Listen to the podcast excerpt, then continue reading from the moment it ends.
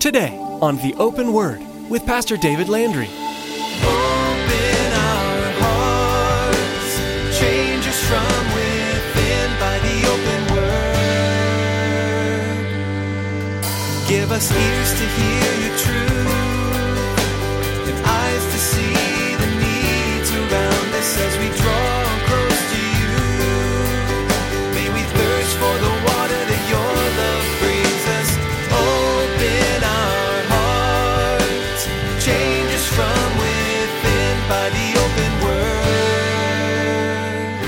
the whole context of the New Testament. All who take on the name of Christ are responsible for declaring that news to those that are within their circle. Let's face it, folks, there's people that you know that will never darken the doors of a church.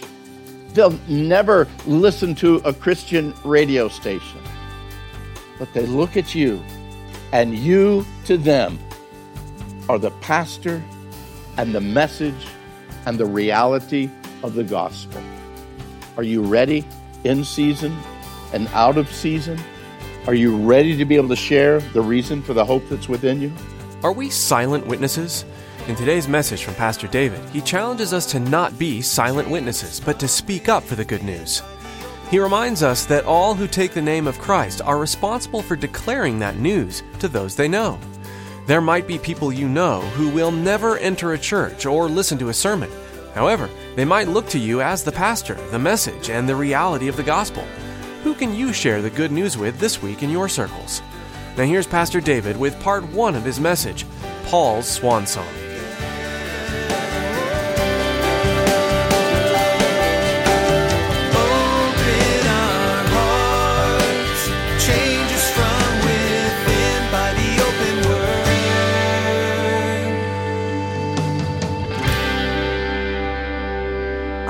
Know that a lot of you are from other places, that you've come to Casa Grande. Perhaps you're here right now, and yet the rest of the year you're at other places and you come in during supposedly the good weather. I mean, we're still almost 100 degrees. My goodness, that's crazy. I also know that in other parts of the country, in the morning, you can wake up and you can hear a multitude of a variety of, of birds chirping and singing and just the beauty of that, all of that noise. Here we have pigeons and doves. Okay. As you can tell, I'm not impressed with either one of them. As a matter of fact, we work hard at uh, keeping the dove out of our yard, but that's a whole nother story for another day. As beautiful as many birds singing is, particularly like in the morning, listening as you wake up and you're uh, again being encouraged and, and just lightening up the day. There's one bird that's known that it doesn't sing, it doesn't sing at all. It's a swan. As beautiful as that bird is, there's, there's no known reality that that bird ever sings, except there is an ancient tradition, it comes out of ancient Greece, that at its death, the swan actually sings the most beautiful of all songs as it begins to expire. Okay, there's it's it's tradition. There's no real proof of that. It's highly debated. However, that very phrase, the the swan's song, has become now kind of a, a, a, phrase speaking about the final declaration or the final words that somebody makes before they leave or before they depart, before they, they expire, the swan song. Well, the Apostle Paul was anything but quiet during his life and during his ministry. But what we see here, I believe, in 2 Timothy, which is where we're at this morning, I believe that what we see in 2 Timothy, and in particular 2 Timothy chapter 4, is the Apostle Paul's swan song. His last words, his last very important words, just prior to his execution. We know that 2 Timothy was the last book that Paul wrote. We know that the words that he speaks there are very serious and very directed, very encouraging and very challenging to Timothy. And as it comes down to us, it's still very challenging to us, even as believers. As we've gone through 2 Timothy, we're now at chapter 4. I invite you to take your Bibles, turn there with me as we look at that passage this morning. 2 Timothy, beginning in chapter 4. Paul writes here, he says, I charge you, therefore, before God and the Lord Jesus Christ, who will judge the living and the dead at his appearing and at his kingdom, preach the word. Be ready in season and out of season. Convince, rebuke, exhort, and with all long suffering and teaching. For the time will come when they will not endure sound doctrine, but according to their own desires, because they have itching ears, they will heap up for themselves teachers, and they will turn their ears away from the truth and be turned aside to fables. The Apostle Paul knew full well that his time on earth was coming to an end. He was in the execution portion of that Roman prison. He knew that at any moment of any day, the, the footsteps of the executioner could come and take him away. And so here, he, his message to Timothy, I believe, was very, very solemn, very, very direct, as he says, I charge you, therefore, before God and before the Lord Jesus Christ. Some versions have it this way I, I solemnly urge you, I solemnly charge you or I give you this charge. Paul knew that since his life, his ministry were nearly over, he writes through the leading of the Holy Spirit, and he understands now he has entrusted this message to faithful men, faithful men like Timothy and like Titus and, and a host of others. And they were now going to be charged to go ahead and to continue that call of evangelism, the spreading of the gospel to the known world around them. And it was a solemn call. It was, it was a serious vow that he was declaring and, and calling Timothy to make. I charge you, therefore, before God and the Lord Jesus Christ the one who will judge the living and the dead at his appearing and his kingdom. Paul knew, he, was very cognizant of the fact that there was going to be judgment. Paul could have had the very understanding that that judgment could be very soon. He didn't know when the last day of the last days was going to happen, but he understood that from the birth of the church, that began the last days. He knew that it was inevitable. He knew that no one was going to be able to avoid it. Whether they're living or whether they're dead, all were going to be called to stand before the living God. But even more than that, he had the reality that the judgment comes at the coming of the Lord Jesus as he comes and he reigns and he rules over the kingdoms of all the earth. And as the Lord Jesus appears as king over all other kingdoms, there was going to be this time of great judgment among all peoples. This was the urgency, this was the call that he gives to Timothy. And he tells Timothy in verse 2 there, preach the word. Preach the word. It amazes me how many churches meet on a Sunday morning that don't truly preach the word. They preach a host of other things, but they don't preach the word. Somebody was sharing with me just this last week that they had gone to a church and they started off good. They had a scripture passage that they started with, but they never came back to that. And they just kind of spiraled off of that and never, never really truly preaching the word. He tells Timothy, be ready in season and out of season to convince, to rebuke, to exhort with all long suffering and teaching. That very word preach, it, it doesn't come as a suggestion. Hey, Tim, if you happen to get a chance, you know, if, if, there's a convenient time, you know, go ahead. If there's no opposition to it, you might want to be able to share the word someday. No, it doesn't come that way at all. It comes as, as a direct command to him. Preach the word. And the very verb there, to preach, comes from the Greek word, kind of a familiar word, caruso. Caruso. Some of you remember an old opera singer of years and years ago, Caruso. That was before my time. I don't know, George, if you remember Caruso, or that might, might have been before even. So, Caruso. What it means is, is to proclaim or to declare out loud, to make known so that none are caught unaware. So, in other words, there is a verbal declaration. The command's very much like the one that runs before the king, uh, as the king would be entering into one of the cities of his kingdom. He would always send a runner beforehand. And again, he would declare, Hey, get your house in order. The king is coming. Again, years and years ago, we used to sing a song within the church, The King is coming. It was that awareness, that understanding. No, our King is soon to come. Is our house in order? According to Kittel's dictionary of the New Testament, the, the caruso, it, it was the proclamation, it's an instruction in what to do. It's the exhortation to go ahead and do it in order that we might move from error to knowledge. That's what to preach is all about. Much more than to make noise, much more than to entertain, but it's to be instruction and correction. And the word itself has no definition of the full content of that proclamation, but only the call to action of making that proclamation. It is a call to action. And so Paul makes it really clear again as he says, This is the content of the caruso that you need to bring, Timothy. You need to caruso, you need to preach the word. You preach the word, the word of God. And again, that very word in, in the Greek is the logos. And the basic meaning of logos is, again, something said. Oh, it includes the thought, but it also something that's brought out in a verbal way. As a matter of fact, once again, going back to Kittel, it says the logos is always concretely a spoken word, not a mere concept.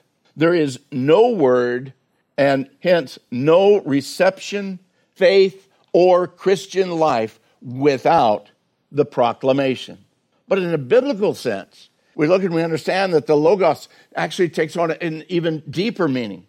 Particularly within the New Testament margins, we find that the Logos leads to the fullness of the message of God, all the message of God, not just uh, the particular points, not the particular hobby horse of that particular messenger or pastor, but proclaiming and teaching the whole counsel of God's Word. All of these issues, all of that is wrapped up in the New Testament connotation or understanding of that word, the Logos, to preach the Word, the Logos. And so, Logos becomes the good news of the gospel. Well, it becomes the good news of the gospel to those that heed the message. But to those that reject the message, it actually becomes the word of judgment. Same word, but depending upon how we receive it, it's either really good news or it's news of condemnation. Same word. The subject, the focus, and the purpose of any Christian ministry, any Christian ministry, ought to be the proclamation of the gospel, to preach the word of God. Whether that ministry is, is directly out of a church, whether that ministry perhaps is a Christian clothes closet filling the needs of others, a Christian soup kitchen for the down and out, a, a, Christian school or a Christian daycare, or a Christian relief ministry for those that have gone through catastrophic events. If you have the name Christian on it, you better have the Word of God coming behind it and supporting it and surrounding it. Otherwise, why call it Christian? Just call it a, a, good deed, a good thing to do. But if it holds the name of Christ, it has to preach, it has to proclaim the truth of the gospel. It's the name or the identity as a Christian ministry, the word, the logos, the, the gospel message. That's got to be part of it. Otherwise, they've taken that name incorrectly. They've taken it really to, to no avail. And in the same way, we as individual followers of Jesus Christ, we've taken the name of Christ. We have the name within our lives as Christians. And so in our lives, we need to understand, we need to be prepared to always give reason for the hope that's within us, to give a defense to everyone who asks for a reason for that hope. That's what Peter tells us. If I take the name of Christ, then I need to be able, I need to be willing to share the reality of what that means in my life. And all too often, the church is filled with silent witnesses. Silent witnesses who have never uttered the reason for that hope, the basis of their hope, why they call themselves even as Christians. Here, Paul tells Timothy in verse 2, he says, Timothy, you've got to be ready You've got to be ready in season and out of season to convince, to rebuke, to exhort, and with all long suffering and with teaching. Now, we may look at that and say, yeah, but that's the word to the pastor. That's what the pastor gets paid for, isn't it? No, according to the wholeness of the gospel, the whole context of the New Testament, all who take on the name of Christ are responsible for declaring that news to those that are within their circle. Let's face it, folks, there's people that you know that will never darken the doors of a church. They'll never listen to a Christian radio station. But they look at you, and you to them are the pastor and the message and the reality of the gospel. Are you ready in season and out of season? Are you ready to be able to share the reason for the hope that's within you? As a minister of the gospel, Timothy, he, he was called to be prepared. But for each of us, whether we be a pastor or a Sunday school teacher, whether we're an usher, whether we're simply a believer in Jesus Christ, we all need to be ready to give reason for that hope that's within us. As a follower of Jesus Christ, each of us should view our ministry, our personal ministry, as a full time, all the time ministry, because, beloved, faith involves every bit of your life. And if your faith doesn't involve every area of your life, then there's something greatly lacking within your faith. There's no moment of the day that Christ can't redeem if his own people are prepared to seize the opportunity as they come to them. Those who remain ready, those that remain alert in their faith, they participate willingly in that proclamation of the gospel, whether it's convenient or not. It's not simply the job description of the pastor or the elders or of a Sunday school teacher. It's the call for each of us as believers in Jesus Christ. Convince, rebuke, exhort with all long suffering and with teaching. If we're called as each one of us as representatives of the Lord Jesus Christ, then in the spirit of love and in the spirit of meekness, we should be able to live out in a very physical, in a very real way, and proclaim verbally the truth of the fullness of the message, of the hope and of the correction and of the encouragement that's found within the Word of God. It's a responsibility we have. Christ died, yes, for our sin. Our salvation cost us nothing, but at the same time, it cost us everything because Jesus himself even declared, unless you are willing to die and come and follow me, you can't really be my disciple. And as a matter of fact, you remember the story of the rich young ruler that came to him. Lord, I, have done all these things. I've loved the Lord my God with all my heart, soul, mind, and strength. I've loved my neighbor as myself. And Jesus says, one thing, one thing you're lacking. Go and sell everything and come follow me. How committed are you? That, that's called commitment. I don't know if you recognize that. Some of you may not even know the meaning of that word commitment. You understand convenience, you really don't understand commitment. And Jesus calls for us to commit, surrender all to Him. Not everybody's called to preach, I understand that. Not everybody is called to teach a, a, class, small class or big class. I understand that. But every one of us are called to give reason for the hope that's within us. And from that hope, we have the encouragement then to share the truth of the gospel with those that we come in contact with as we move through this life. In our own, each one of our, in our personal sharing of that gospel message, it would still do us good to, to remember the words of Warren Wiersbe. Now, Warren Wiersbe, he writes this to pastors, but as I read this, I thought, man, that, that's a good word for all of us to be able to understand. I believe it holds true for each one of us. He says that preaching and let's just change that preaching to sharing, okay? The sharing of your faith should be marked by three elements conviction, warning, and appeal, as Paul tells Timothy to reprove, to rebuke, and to exhort. All three of those things. And Wiersbe says to quote an, an old rule for preachers, he says, he should afflict the comfortable and comfort the afflicted. And that's the reality and the truth of the message of the gospel. It brings hope to the hopeless, but it brings correction to those that are arrogant and, and running from the truth. Wiersbe says if we encourage those who ought to be rebuked, we are actually assisting them to sin. Biblical preaching, biblical sharing must be balanced. So here in 2 Timothy, Paul goes on to warn us in, in, in verse 3. He says the time is going to come when they're not going to endure sound doctrine. They're not going to endure sound doctrine, but according to their own desires, because they have itching ears, they will heap up for themselves teachers and they will turn their ears away from the truth and be turned aside to fables. Paul writes of the time that's going to come. It's it's difficult really to determine is he talking about the time to come in an individual's life or in the population as a whole? I really kind of think that both of those are true. I think that there does come a time in each individual's life. If he continually neglects if he continually refuses the gospel message there's going to come a hardening of his heart that's going to shut out that still small voice of god his heart then becomes filled with that siren's song that leads to destruction. And he's soon led away to his own destruction because he refused to listen to the message, because he shut it out and he shut it out and he shut it out and he shut it out until the callousness of his heart grew so hard that the still small voice of God could not penetrate it or did not penetrate it.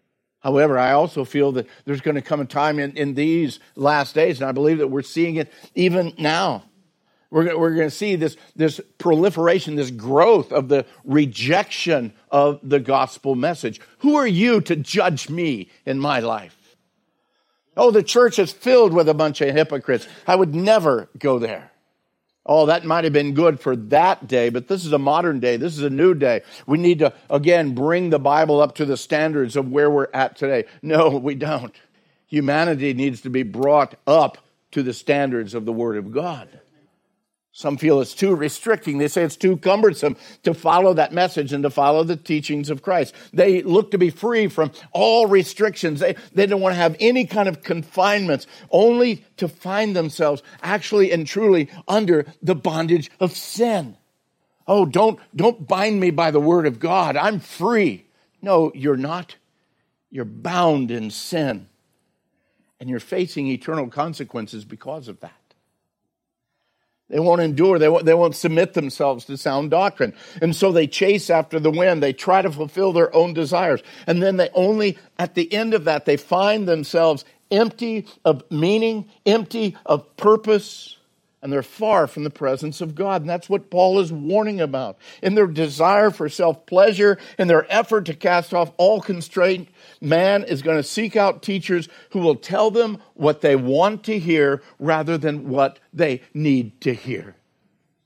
Well, I don't want to go to that church. They step on my toes too often.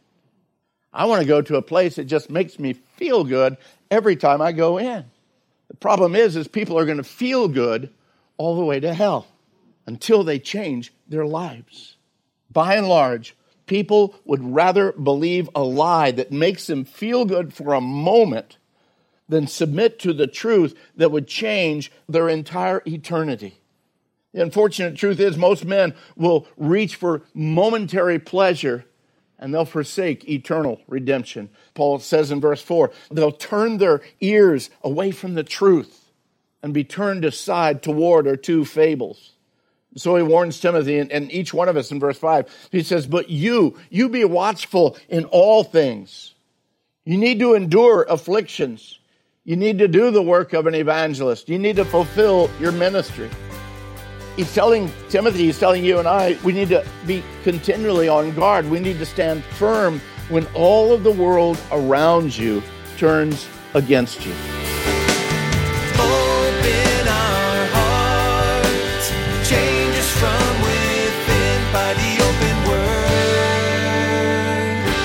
Thanks for tuning in today to the Open Word.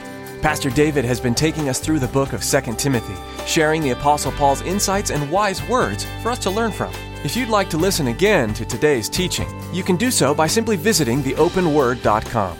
Click on the Teachings tab to access these messages and be sure to subscribe to our podcast to never miss an update. At our website, you can also find out more about Pastor David and the ministry of the Open Word. We love that we get to share Pastor David's teachings with you here on the Open Word, and we'd like to ask you to be a part of what we're doing here. To tell you more, here's Pastor David. You know, I love being able to share the Word of God with you through this radio ministry. Radio programs like the Open Word are wonderful tools that God uses to advance His kingdom here on earth. But as with any ministry, there are expenses. I know God is blessing His children through the Open Word and God has given us a vision to see this ministry expand and reach even further. Would you prayerfully consider financially supporting the open word?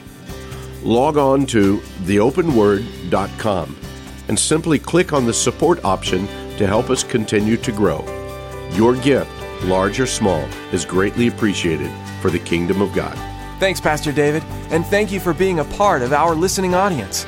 That's all we have time for today, but join us again as we continue digging deeper into the book of 2 Timothy, right here on the Open Word.